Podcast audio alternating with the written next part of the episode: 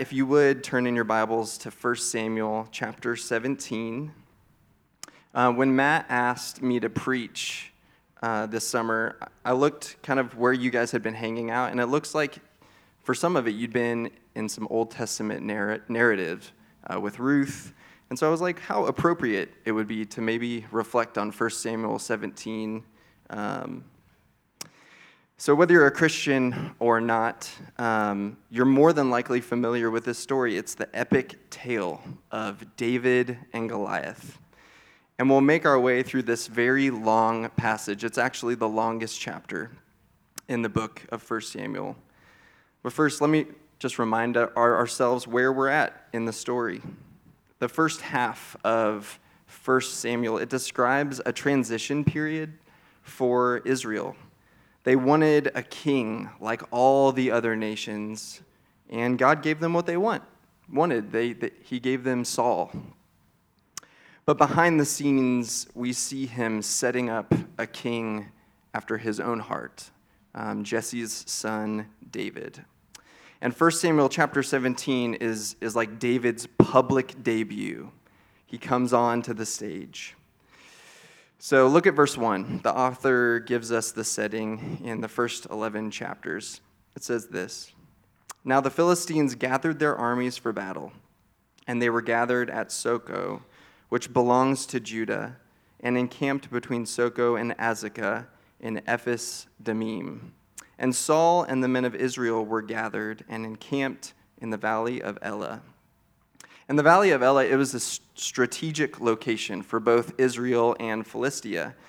Philistia bordered Israel on the west and stood between them and the Mediterranean Sea. So the two armies are gathered here together on Israelite territory in what is really the entrance into the hill country of Judah. And if the Philistines win this battle, they essentially get handed the house keys to Saul's kingdom. So it's a big deal. But this isn't the only reason that this scene is so intense. Not only would defeat in this battle threaten the security of the Israelite kingdom, they are totally outgunned. So look at verse four. And there came out from the camp of the Philistines a champion, which literally means a man in the space between two armies, named Goliath of Gath, whose height was six cubits and a span, which means about nine and a half feet tall. Big guy. And he had a helmet of bronze on his head, and he was armed with a coat of mail, and the weight of the coat was five thousand shekels of bronze. And he had bronze armor on his legs, and a javelin of bronze slung between his shoulders. The shaft of his spear was like a weaver's beam, and his spear's head weighed six hundred shekels of iron, and his shield-bearer went before him. The length at which the author goes to describe Goliath is noteworthy. He wants us to just feel totally awestruck at this person. And he wants us to feel just how impossible and invincible this giant really is. And Goliath, he not only looks terrifying, he has a message for Israel that makes them tremble too. So look at verse ten. It says, And the Philistines said, I defy the ranks of Israel this day. Give me a man that we may fight together. When Saul and all Israel heard these words of the Philistine, they were dismayed and greatly afraid. So first, the word Goliath uses in verse ten, defy, is a word we need to pay attention to. It's, it's a word that occurs five times in chapter seventeen, and it really drives the whole text. And I'll come back to that in just a moment. But second, it makes sense that Israel is terrified. Goliath is scary. And if we make it this far in our Bible reading plans to First Samuel seventeen, we're well acquainted with the people of Israel at this point. They don't have eyes to see through Goliath and his threats. The eyes that saw the glory of the nations in Saul see the terror of inevitable defeat in the height of Goliath. And look at Saul's response. He's the king and the one person who should have responded to Goliath's contempt for God's people and God's name. And instead, where is he? He's hiding among his people. So we're supposed to see ourselves, as we read through this chapter, in the ranks of Israel and in Saul himself. We don't trust that God is bigger than our biggest problems. And so the question we'll ask today is, what do we need to face our biggest problems? What do we need to face our biggest problems? And I think that our text has two answers for us. So first, we need to see ourselves in God's eyes. Second, we need to see our problems in God's world. So let me pray, and we'll jump in. Father, we, we have your book open before us, your words to us. And I was just reflecting on um, words from the Gospel of John and how you are our good shepherd. We are your sheep. And we hear your voice, we know your voice, you know us by name. And uh, yeah, I just pray that we would experience you as a good shepherd who cares for us and, and leads us in and out of pasture and provides what we need and, and comforts us with your presence and care. Uh, would you do that by your Spirit? This morning, right here, right now, would you do that? In Jesus' name, amen. So yeah, this first point, we need to see ourselves in God's eyes. So look with me at verse twelve. It says, "Now David was the son of an Ephrathite of Bethlehem in Judah, named Jesse, who had eight sons." Chapter, uh, verse fourteen, "David was the youngest or the smallest. The three eldest followed Saul, but David went back and forth from Saul to feed his father's sheep at Bethlehem." So by chapter seventeen in the book of Samuel, Jesse, David's father, he's old, he's exempt from battle, and so his three oldest sons go to, go to war on his behalf. And we're reminded that David is still this small shepherd, and he's the youngest of Jesse's sons. And the reason he went back and forth from his shepherding duties to the battle is that he's also Saul's armor bearer. And when David isn't doing the menial task of, of shepherding dirty, stinky sheep for his dad, he's Jesse's errand boy. And so he's taking sack lunches to his brothers at the battle. And um, and so he goes on a familiar trip. We find him on a familiar trip. What he, what he doesn't know is that this particular trip will change his life forever. He leaves a shepherd, and he ends up a savior of God's people. And so David goes on the trip, and he, as he arrives in the valley, the two armies are coming together um, like normal. And look at, with me at verse twenty-two. It says, "And David left the things in charge of the keeper of the baggage and ran to the ranks and went and greeted his brothers." So this isn't the first time we hear about baggage in the book of Samuel, and not the kind of baggage that your mom gives you. Um, in chapter ten, that was a counseling joke. You guys are supposed to laugh at that. In chapter ten, we find Saul hiding, like he's doing now, among the baggage. But David isn't hiding, is he? He, he leaves the provisions he'd brought with the keeper of the baggage and rushes to meet his brothers at the line of battle. I think we're supposed to notice just the stark difference between Saul and David. And as David talks to his brothers, Goliath, you know, he comes out on cue, he gives his speech, and Israel again flees um, from the giant. So look at verse twenty-four. "All the men of Israel, when they saw the man, fled from him and were much afraid. And the men of Israel said, 'Have you seen this man who has come up? Surely he has come to defy Israel.'" And there's that word again, defy. But this time, David hears him, and something inside of him awakens to Goliath's taunts. And this is the first time we actually hear David's voice in the Bible. A person's first words in the Bible say a lot about who they are. So look at verse twenty-six. And David said to the men who stood by him, "What shall be done for the man who kills this Philistine and takes away the reproach from Israel? For who is this uncircumcised Philistine, that he should defy the armies of the living God?" Again, we hear that word defy twice here. The word reproach in verse twenty-six, it's the same word for defy in the Hebrew. So while Saul and the rest of Israel are, are concerned with their own safety, what is David's, David's concern? It's not for himself. It's not just Israel. He wants to take away Israel's reproach, their shame, yes, but mainly because Goliath, in defying Israel, is defying God himself. And I'm sure he sounded a lot like a king. And David's speech, it must have earned some attention from the soldiers because his brother, his older brother Eliab, comes up, takes notice. So look at verse twenty-eight. Eliab's anger was kindled against David, and he said, "Why have you come down? And with whom have you left those few sheep in the wilderness?" Those few sheep in the wilderness. Burn! What is Eliab doing? He's just mocking David. He's trying to make his smaller, younger brother feel small. Don't you know your place? Who do you think you are? You are. Go back to your sheep where you belong.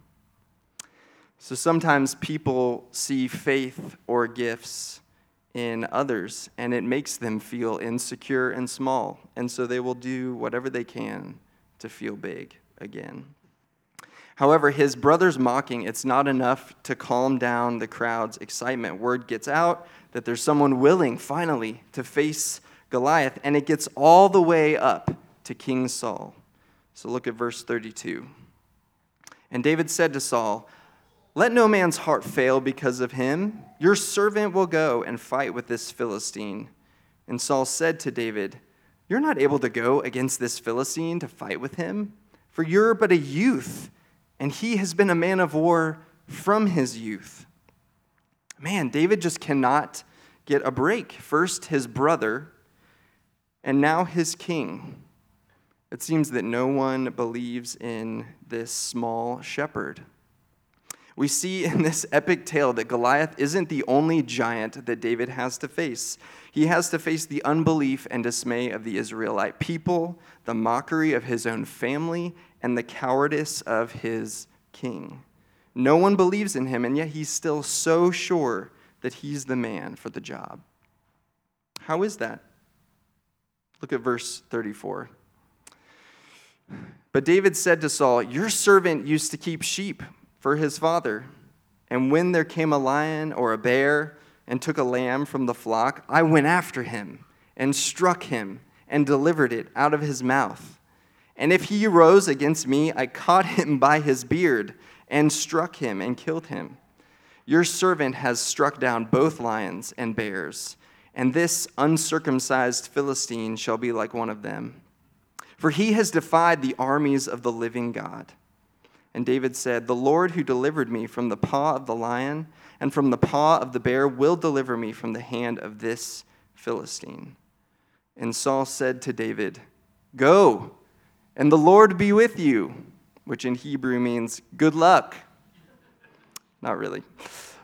So David sees himself in the eyes, uh, not in the eyes of his fellow Israelites or his family or even his king. David sees himself in the eyes of his Lord. And while his brother used his vocation as a shepherd to shame him, David sees that that very calling is the thing that now qualifies him to meet David, to meet Goliath. David saw himself, his story, even the parts that seemed confusing or trivial, through God's eyes. So yes, he was a shepherd in some backwater town that no one gave a rip about. But in those hidden years of David's life, God was preparing for himself a king who would have his heart. The hill country around Bethlehem, it was David's gymnasium of faith, where his trust in God grew as the Lord delivered him from bears and from lions. So it's not like David was a shepherd one day and then laid down that part of himself and became the king of Israel. No, he was the kind of king that Israel needed because he was a shepherd. And I think that the Lord does this in your life too. I wonder what stories you have. Every time that I sit down with someone who's hurting and feels semi-qualified to enter into that space, I think about where I was given those gifts of care. In some of the most confusing years of my life, following my parents' divorce, my mom, she, I love my mom, but she would look to me as her counselor. And so seven-year-old Victor, you know, he grew up fast. He developed those helping skills in the furnace of a pretty chaotic home that needed some sort of stability. And for so long after becoming a Christian, I, God and I had some words about those years of my life. I was really confused about why he'd allowed those years to happen. But I think in hindsight, like I, I realized that that house was the gymnasium of my faith. It fine-tuned in me skills that I use every single day now. So somehow the Lord turned what was confusing, lonely, tw- and twisted it into something that now brings life to others. He's that kind of God. And so is there a, a previous season in your life that confuses you like that, that leaves you wondering, man, why did I go through that? What was the meaning of it? Maybe you're there now. A time that seems so out of place, so meaningless, fruitless, like tending sheep when no one's watching. The Lord, he's just so creative, uh, more creative than you could ever imagine. He's a good storyteller.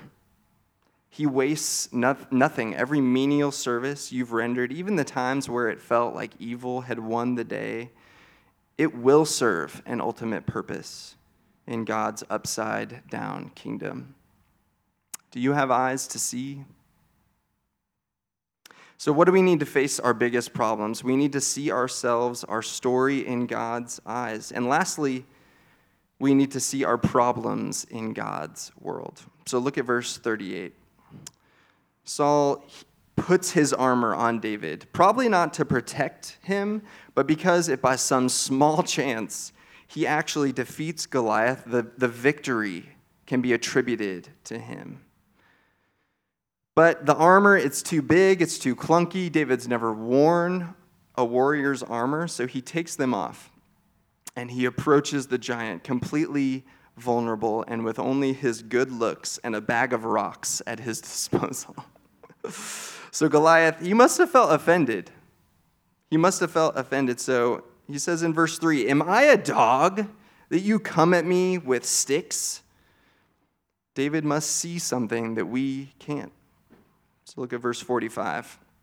Then David said to the Philistine, "You come to me with a sword and with a spear and with a javelin, but I come to you in the name of the Lord, God of hosts, the God of the armies of Israel, whom you have defied."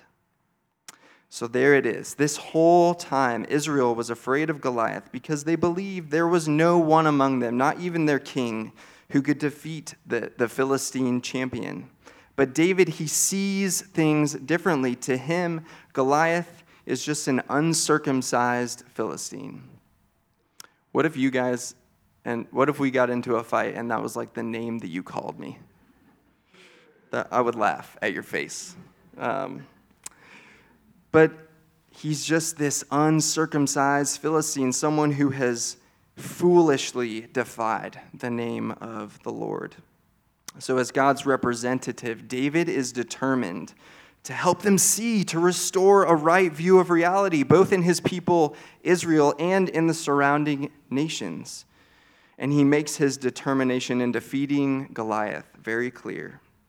So look at verse six.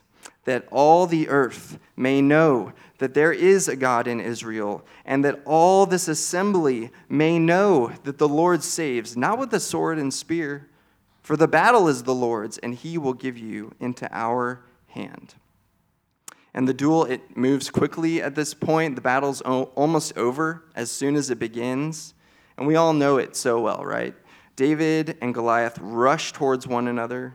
David takes a stone from his shepherd's pouch and he slings it at the giant, and he falls down dead. In verse fifty, the text makes sure to remind us that there wasn't a sword in David's hand. David finishes the job with Goliath's own sword. And the Philistines flee. The Israelite army chases them as far as Goliath's hometown, Gath, and then they return to plunder the um, Philistine camp. So the rest of chapter seventeen, it foreshadows the events of really the rest of First Samuel, um, that focuses on the envy that's, that Saul has for David. Because I'm sure that as Saul watched David in his zeal and his faith, he became jealous of this shepherd boy and the, the popularity he started to build among the Israelite people. And so he asks where David is from and whose family he belongs to. I'm sure that he felt threatened by him a little bit. But wow, what an unexpected turn of events. David's life as a shepherd, it not only prepared him to be a king over Israel, but it shaped the way David saw God in the midst of his problems, his biggest problems. And we read poetry and prayer uh, penned by David in Psalm twenty-three, which is also, um, I'm sure you're familiar with this, but I, I just, I wonder, do you think David was praying this as he prepared to meet Goliath? Notice how David sees just an enchanted world alive with the presence of God. This is Psalm twenty-three. The Lord is my shepherd. I shall not want. You know, he feels the grass of the battlefield beneath his feet. He makes me lie down in green pastures. David kneels beside the brook to pick out five smooth stones. The coolness of the water rushes over his hand. He leads me beside still waters. He carries on his soul the mockery of his brother, the faithlessness of his king, the way Goliath has defied the name of his God. He restores my soul. He leads me in paths of righteousness for his name's sake. He walks from the Israelite ranks through the valley of Elah. Even though I walk through the valley of the shadow of death, I will fear no evil, for you're with me. He has his shepherd's staff in his hand. Your rod and your staff, they comfort me. He meets Goliath face to face. His enemy taunts him, it tries to feed him lies about who he is, what's going to happen. You prepare a table before me in the presence of my enemies. It takes practice to look at the world and to see it alive with the presence of God, doesn't it? It doesn't take much effort to bring to mind our failures, our weakness, our smallness in the midst of a very, very broken world. I mean, I can do that for myself and for you on autopilot. And it's easy to get to this point where we feel ready to quit. We're hopeless, you know, we're, we're resigned. How could God rule this world with the way it is? But I think sometimes God's salvation, his mercy, his, his providence breaks into our lives in the most simple yet unexpected of ways. Do you have eyes to see that? I just imagine the way David looked standing in front of Goliath. It must have felt similar to the way Jesus did as he hung on the cross to those who passed by, right? Like hopeless, small, weak. His enemies mocking him. He saved others. Let him save himself if he is the Christ of God. But Christ saw himself in his Father's eyes and trusted that he would rise from the dead. And Jesus, and eventually his faltering disciples, saw the cross in the context of God's world. And in doing so, where some saw a criminal, a silenced religious zealot hanging on an instrument of torture. With eyes of faith, we see it as the place, the place where God crushed the head of the serpent and disarmed the powers of death and sin that had held humanity, held us in its grip for so long. Death and sin, our biggest problem, destroyed by a Jewish man hanging on a wooden cross. Something so small, weak, ordinary, impossible, unless you have eyes to see. So do you have eyes to see yourself the way the Lord sees you? Do you have eyes to see your sin and shortcomings, your enemies and their taunts, your biggest problems, in a world where God is alive, is alive and active, where he's your shepherd who laid down his life for you? This hope is yours and mine in him today. Let me pray. Thank you that it's true, Lord, you are living and active in our lives, in our world. And you write a good story. You weave our worst moments, the things that we would never share, never bring to the light, the things that we're ashamed of. You even use that somehow um, into a tapestry of redemption. You make us instruments of reconciliation. We hold the treasure of the gospel in clay jars, ordinary lives um, that you love, that you died for. And so, Lord, be, um, yeah, be with us just as we prepare our hearts to commune with you at the table.